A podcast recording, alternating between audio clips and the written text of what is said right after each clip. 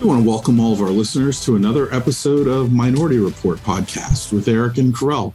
Each episode, we talk with leaders in business, tech, and media. And today's episode is sponsored by the American Marketing Association, New York, which serves marketing professionals in the world's most influential businesses, raising the profile of marketing, providing professional development and networking opportunities, and serving as a resource of marketing industry events and news. It works to inspire, support, and celebrate brilliance in the field. Today, joining us is Karen McFarland, who's the CMO at Lettershop and also the chair of diversity and inclusion and strategic innovation at AMA New York. Welcome. How are you, Karen? I am well. Thank you for having me, Karel and Eric. We're thrilled you're hanging with us. Karen, can you tell us a little bit about what's happening at Lettershop? Sure. So Letter Shop is a boutique marketing creative agency. You know, we have this really talented, eclectic team that has like this breadth of creativity and expertise working with startups on the verge of something big to huge enterprises with behemoth reputations. And personally, tech is my sweet spot. It's been my background for a long time, but we get to work with a variety of companies in bringing their messaging and their story to life. And every day is a new journey. That's awesome. Karen, for those that don't know you, can you tell us a little bit about your background? Like, where are you from? Where were you born and where were you raised? Where'd you grow up? Well, I am New York, born and raised. Technically, I was born in Yonkers, New York. The hospital I was born in is no longer in existence. I initially lived in the Bronx, and my parents moved to Shrub Oak, which, if anyone knows New York, anything north of Mount Vernon is called upstate. So I guess I was upstate, which we weren't. It's kind of offensive. but we later moved a little bit north. I actually lived in Manhattan for a while during my college years, and I moved back to Yonkers. I didn't live there. I mean, I was born there, but I didn't know I moved to Yonkers. And then I came back to Upper Westchester, where I've been ever since. My parents are both from Jamaica. So I have that in my, my cultural background. And mm. according to Ancestry DNA, I have bloodlines that are 40% Nigerian and 22% Benin and Togo. So I have to explore that a little bit more. Oh, wow. Cool. Very cool. What are some interesting things that you learned in your household that sort of carry forward into what you're doing today in, in life and even in work? Well, what's great is that I guess maybe because both my parents are from Jamaica, like it was a very, the culture was very strong in the house, right? Just in terms mm-hmm. of, you know, some of the things you normally would think of, traditions and definitely food. Food is a huge part of that mm-hmm. and family and how we get together. But I think one of the things that really comes through that maybe even stereotypical of Jamaicans is, is like this hardworking go-getter kind of mentality, right? And this entrepreneurial spirit you know, my dad owned his own tech business, which he sold and he retired, you know, very early. My mom was a big wealth manager on Wall Street and they really just came here with this attitude of, we're just going to make this best life. We're going to, you know, try and give our, I'm going to say child because I'm an only child, you know, more than what we had when we grew up and really kind of instill those values and you know that hard work mentality that entrepreneurial spirit. My dad's mother was an entrepreneur as well. It's kind of mm-hmm. like been in the blood for a while. And so Amazing. i started off early. Yeah i'm fascinated. Like how did you start on your career path? I mean how did you go and say you know okay i'm going to go to nyu and, and then start your career path? You've worked for some tremendous companies. Talk to us a little bit about that yeah, well, you know, at first, I thought I wanted to be in the movie business. And I spent my grad school years in particular pursuing like my dream to be a, a movie producer. Mm. But when I graduated, I realized I'd have to start at the bottom. And because of this little entrepreneurial spirit, can do, you know, mindset, I kind of rejected having to prove myself over time. You know, I was young. I was I was 20 when I graduated undergrad and I just went on to grad school, honestly, because I didn't have to work which was silly because I mostly interned during grad school and I interned at like New Line Cinema, HBO, Columbia, TriStar, and I had a fantastic experience as a music video assistant at Def Jam Records. So I felt like coming out of grad school, I could just take the reins. But you know, The others didn't agree. they wanted to see a wider breadth of experience. So I applied for a job at HBO in their home video department and I got it. And that's kind of where I started my career in marketing, although I didn't know that I was really going to stay there. Mm. You know, but I was still doing all sorts of things on the side because I still wanted to be in the, you know, entertainment business. So I was producing a music video television show that that rivaled Video Music Box, which I'm totally dating myself if you guys know Video Music Box. We managed like independent artists, one of which made the Billboard charts. There's a go-go band from DC called Rare Essence. And we also had our own right, independent record label. Yeah, yeah. DC. A lot of work was done in DC. And we started our own indie record label. And I think we may have been the first Black females to do that. So I need to check that stat. But if we weren't the first, we were one of the first to have our own record label. And, you know, we're just kind of rocking and rolling in the industry. And well, I had a little corporate job, my regular corporate job at HBO, where I got to work on some really cool projects too that kind of led me into the tech industry. Karen, sorry, Carell, I got to ask this. Go Go is close to my heart. you go ahead and ask your question because Def Jam is close to my heart. So I want to. All right, there we go. So, Karen, did you know that there's a Go Go channel on Facebook, and you can see BYB, you can see Northeast Groovers, like all. Uh, anyways, yeah, have some fun with that. I'll say you're gonna have you're gonna have to share that with me. Yes, for sure. Right. your turn. yeah, if I've got my calculations right, looking at your LinkedIn profile, you were at Def Jam during some pretty significant period of time when they were the hottest label around. Oh, month of the man. Yeah. Okay. Around yes. there then, yes. you know, when uh, yeah. I was on the set of Meth and Mary J. Blige with all there, there you go. You know, all that stuff. Yep. Mm-hmm. Totally right. dating myself. Oh my God. I, I, think we all are right now. Yeah. That's all good. Yeah. all good. All good. It was but a blast. I, it really was a blast. I'm sure it was. I'm sure it was. And looking at your career, Karen, obviously you've got a really great track record in marketing. I'm curious to know, like, what is it about marketing that attracted you to really that profession to go down that path as a professional? Well, you know, like I said, it was kind of by accident. I took this job at HBO home video and I was like, oh, this is kind of storytelling in a different way. You know, I kind of felt like I was still in the entertainment industry. And so the marketing part just kind of made sense. It's, it's kind of what I was doing, but I didn't really call it that in the past. So I think it just kind of crystallized what I really wanted to do if it wasn't going to be the big time movie producer, right? But what I really love about marketing, especially in the way that I approach it in terms of my consulting and the, and the agency. And, you know, I've started consulting and then built the agency over time is, you know, I love working with different companies and I love the variety. Everyone has a story to tell and you just get a chance to own the gems and share with the world why that you think they should care, right? You know, back in the day, it was a one way conversation, right? Like, but now you get this real time, rich feedback and on what resonates with your targets and you can really get specific and granular about what you want to say. I think the conversations are definitely more complex now, which in some ways can remove some of the fun, but you don't get those moments of big disappointments or those huge waves of euphoria when you've done something right.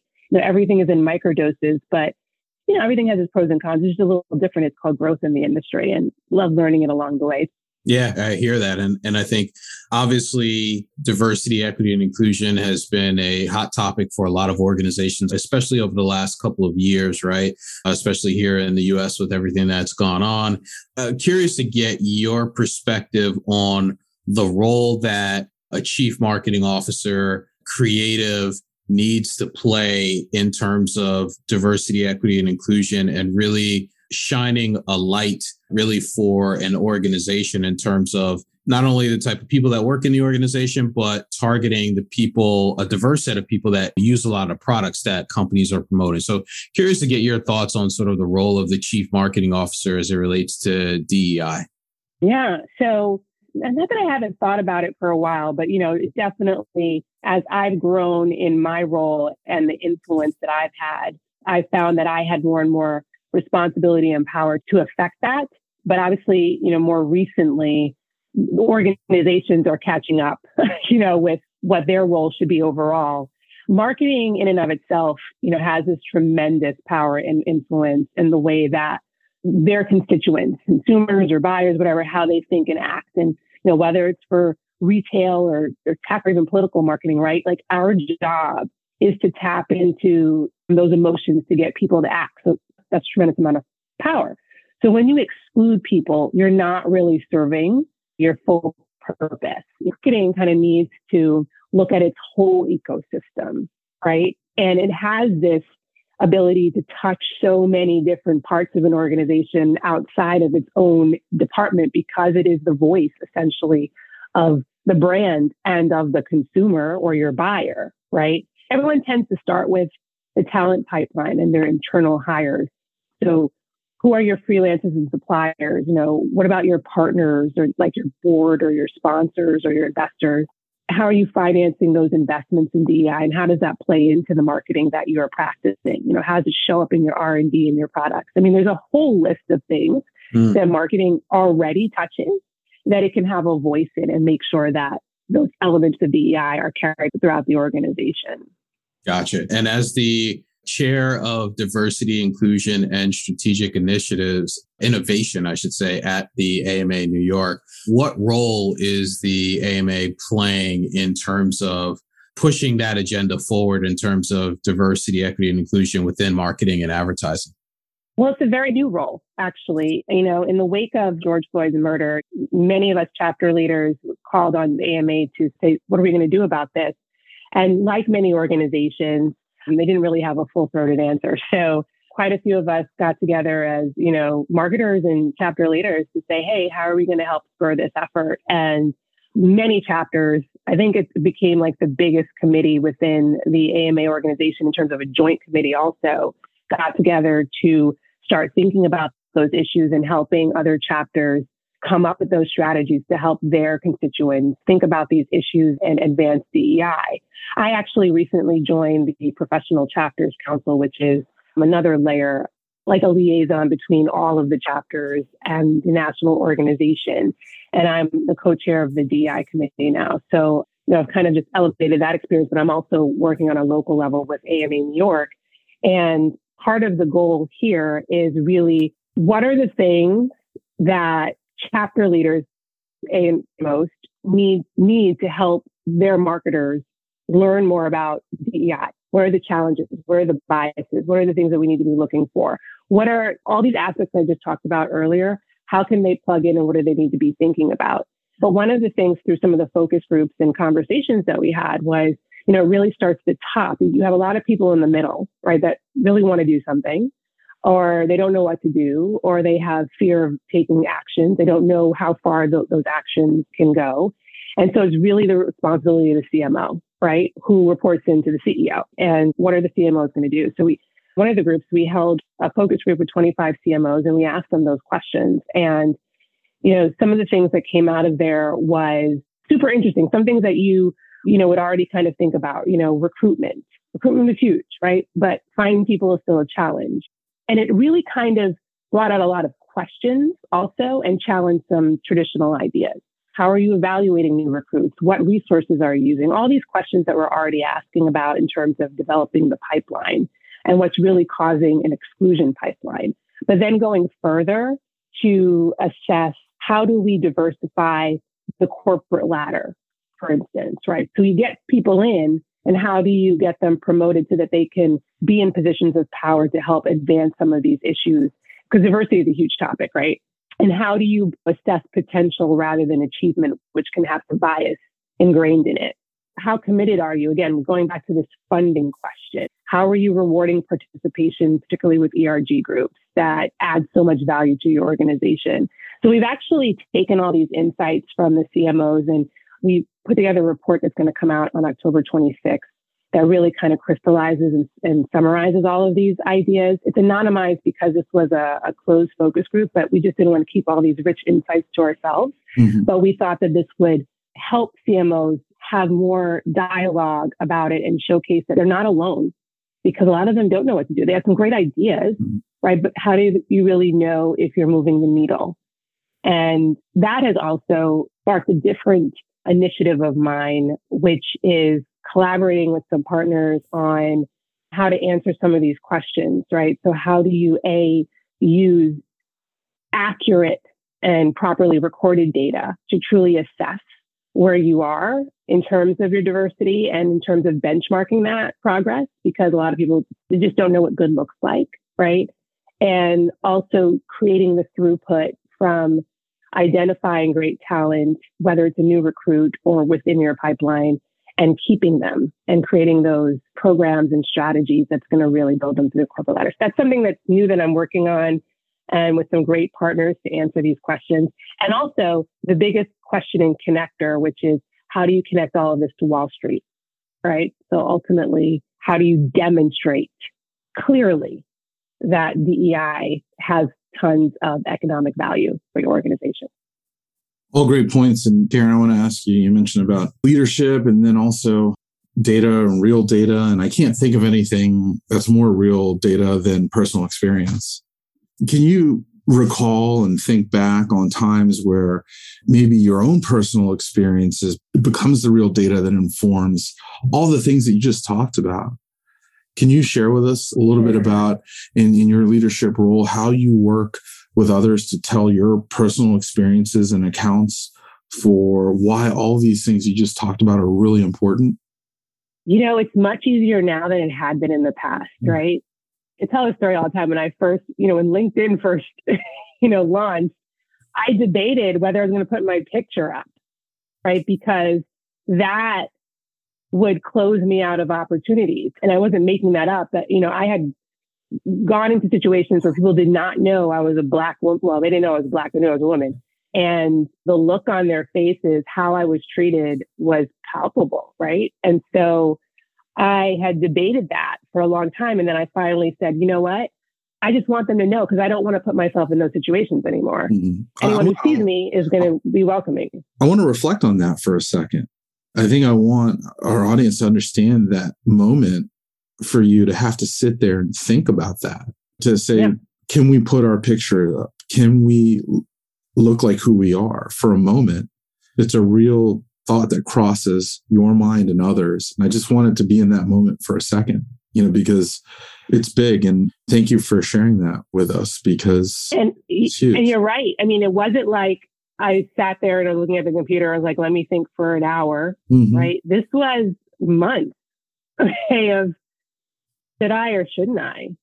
And then deciding I don't care, right? Whatever I get closed out of I, is not meant for me. I'll only work with people who see me, right? And want to work with me. So I don't have those experiences anymore.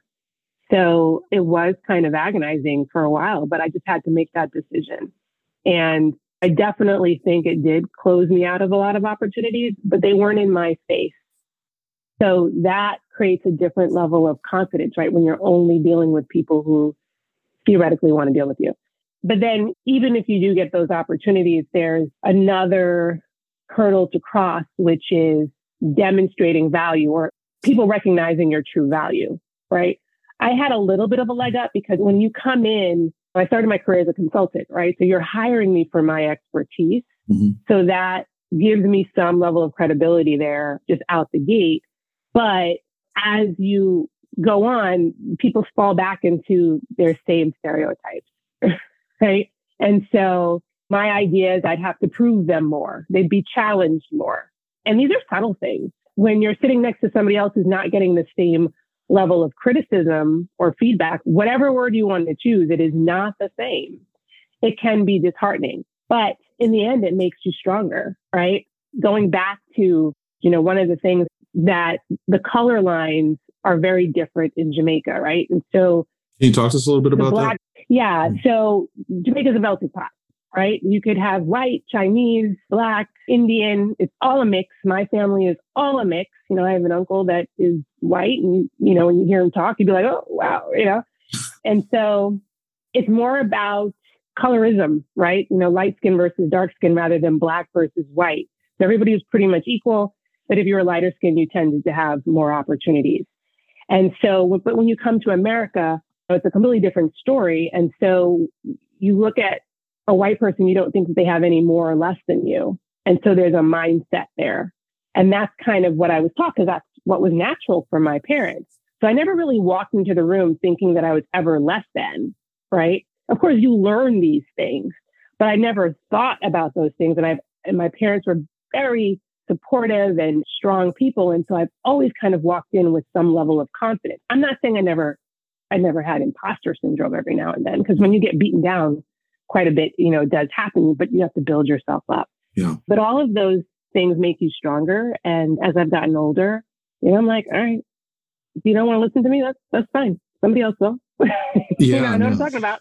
Cool. And I want to talk about something that you wrote and people were listening and reading and understanding. And I thought it was pretty cool about all those things that you've learned about and were able to communicate through an article about inclusivity uh, through Barbie and all these decades of like success, right? And and you talk about representation matters of being represented, working through bias, and even different forms of uh, diversity being rebranded. Can you talk to us a little bit about that and why inclusivity is good for business?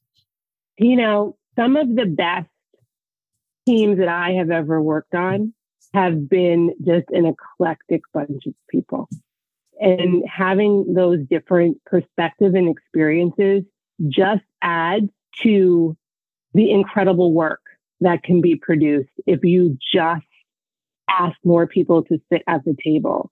I have always been a proponent of that. Like, I don't think that I know everything. I know what I know and I know it very well, but I don't, first of all, I don't know everything about what I know. And I also acknowledge fully what I don't.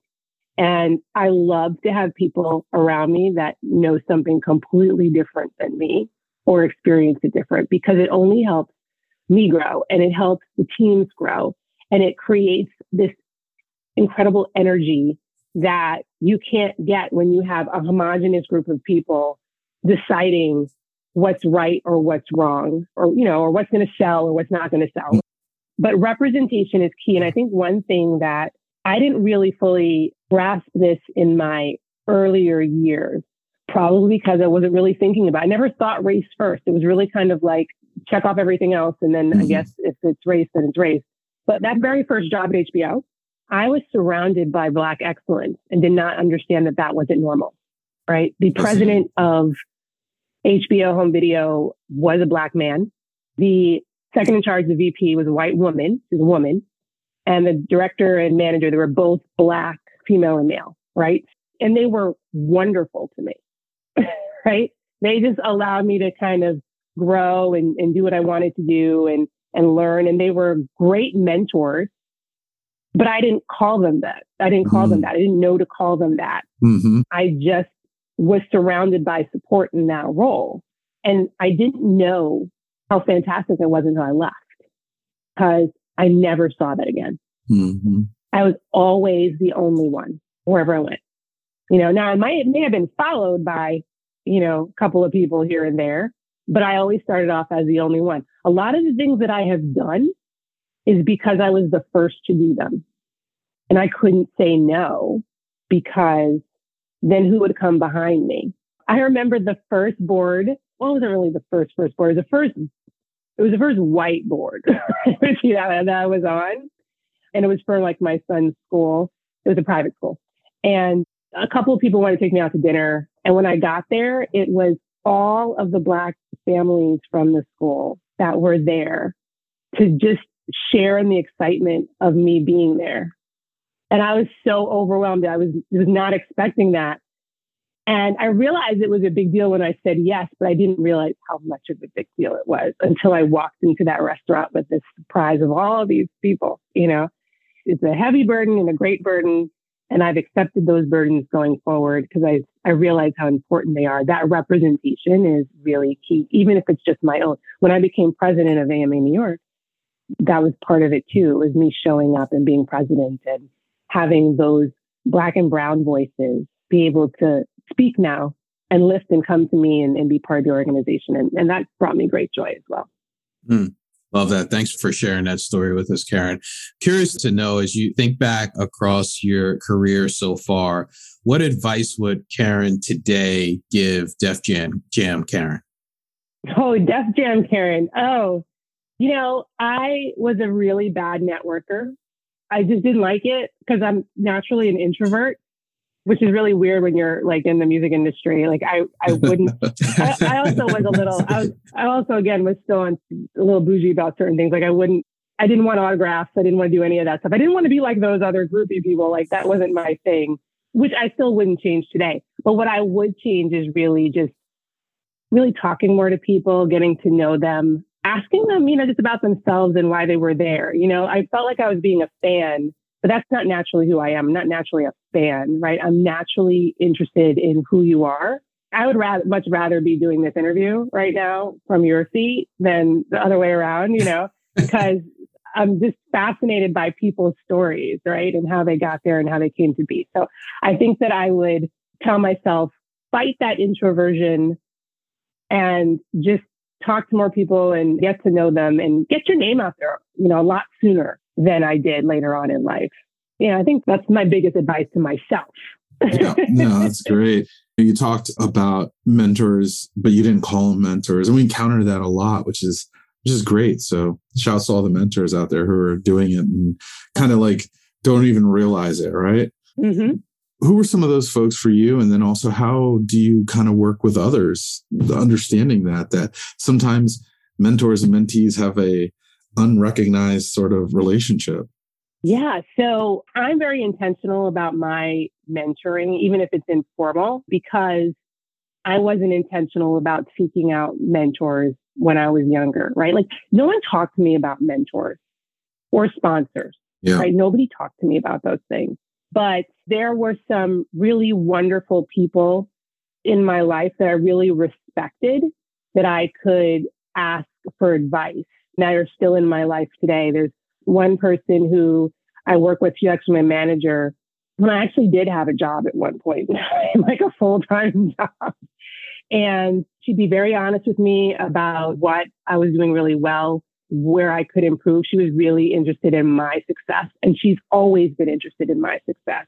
And I don't know if I've ever called her a mentor. I've mostly called her a friend, but if I really think back, like every step along the way, she was always pushing me, mm-hmm. right? And mm-hmm. asking me, so, hey, Karen, what are you going to do next? What do you think about this? Or, hey, let me introduce you to such and such and such, right?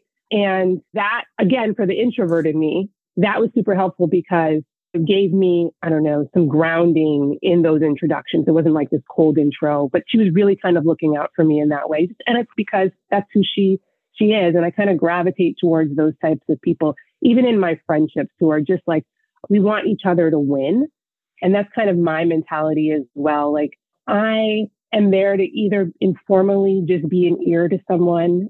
I'll take a call with anybody really to talk about their careers. Could be someone who's brand new that I haven't met before or someone who's just really stalled. I do have a couple of formal mentees that I've had for years, like 10, 15 years.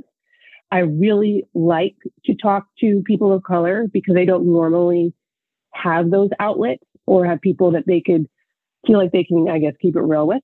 But at the end of the day, I just really want to see people win because when they win, I win. And the mm. winning is all of our rewards.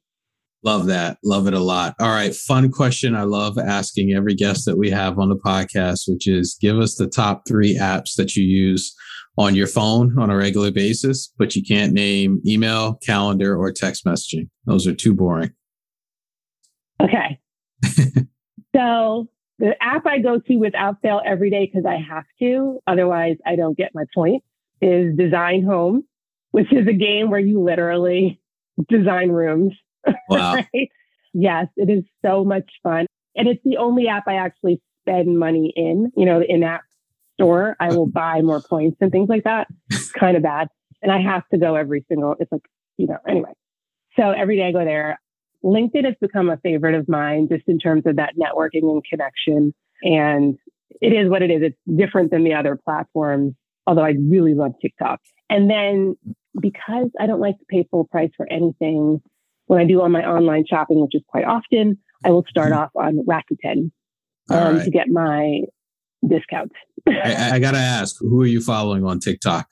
You know, I don't know all their names, to be honest with you. Okay. I really don't. but generally, it's dancing, comedy, and people just acting silly, you know, that type of stuff. And I actually tried a little bit of it doing some TikToks, which no one should totally follow me at all. Um, but I was just trying to have have a little fun and, and come outside of myself. it's your entertainment app. There you go. Yeah, yeah, yeah. that's it. There you there go. You go. well, Karen, thanks so much for joining us. A lot of our audience likes to stay in touch or reach out. What are some ways that our listeners can reach out and stay in touch with you? LinkedIn is the absolute best way because I'm on it every day and I like it and I answer. Excellent. Thanks so much. Thank you, Karen. Thanks for joining us. And thanks again to our sponsor, the American Marketing Association of New York, serving marketing professionals in the world's most influential businesses, raising the profile of marketing, and providing professional development and networking opportunities. AMA NYC works to inspire, support, and celebrate brilliance in the field. Thanks again, Karen. And for all of you listeners, thanks again for joining us for another episode. And you can find more episodes where you find all of your audio and video. Just search Minority Report Podcast and look for the logo. Thanks. Thank you.